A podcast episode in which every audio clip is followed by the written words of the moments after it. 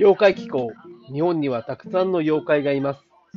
各地の信仰、風習、都市伝説から戒めまで、その妖怪の姿を無理やり見ようとするのが妖怪気候です。ミカリババア、神奈川県、千葉県、東京都などでいう妖怪。ミノカリババア、メカリババア、メカリばあさん、ミカワリババババアとも言う。土地ごとに若干の違いはあるが、旧暦の12月8日、もしくは2月8日に家に訪れるという一つ目のばあさんで、美濃や人の目を変えていってしまうという。そのため、12月8日、もしくは2月8日には、ミカリバーが来ないように、各、各、各、各家で、カゴやザルを軒や戸口に出しておいた。ミカディバーは一つ目のため、たくさんの目があるものを怖がるからだという。逆に目が多いと、多いので喜ぶという土地もある。はい。本日はミカディバーでございます。ミノを借りるミカディバーと、目を借りるミカディバーさん。ミカディバーということでございますが、えー、目を奪っていく、目を借りていくという妖怪でございます。まあ、一つ目のばあさんということでありますが、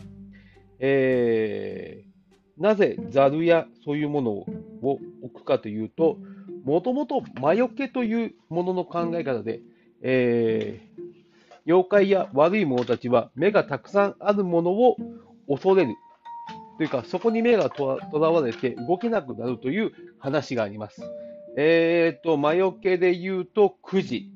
臨氷、当社、海人、列、在、善という、あの、因を因を結んでやる魔除けの動作も、実はその、たくさんの目があると怖がるということです。だから、あの、ザルの編んだ目などを見ると、えー、化け物は怖がると言います。えー、もしかすると、江戸時代やそういう時に、えー、傘、傘、頭にかぶる傘ですね。あれを持って旅してたのは、こういった魔除けの作用もあったのではないかと私は思います。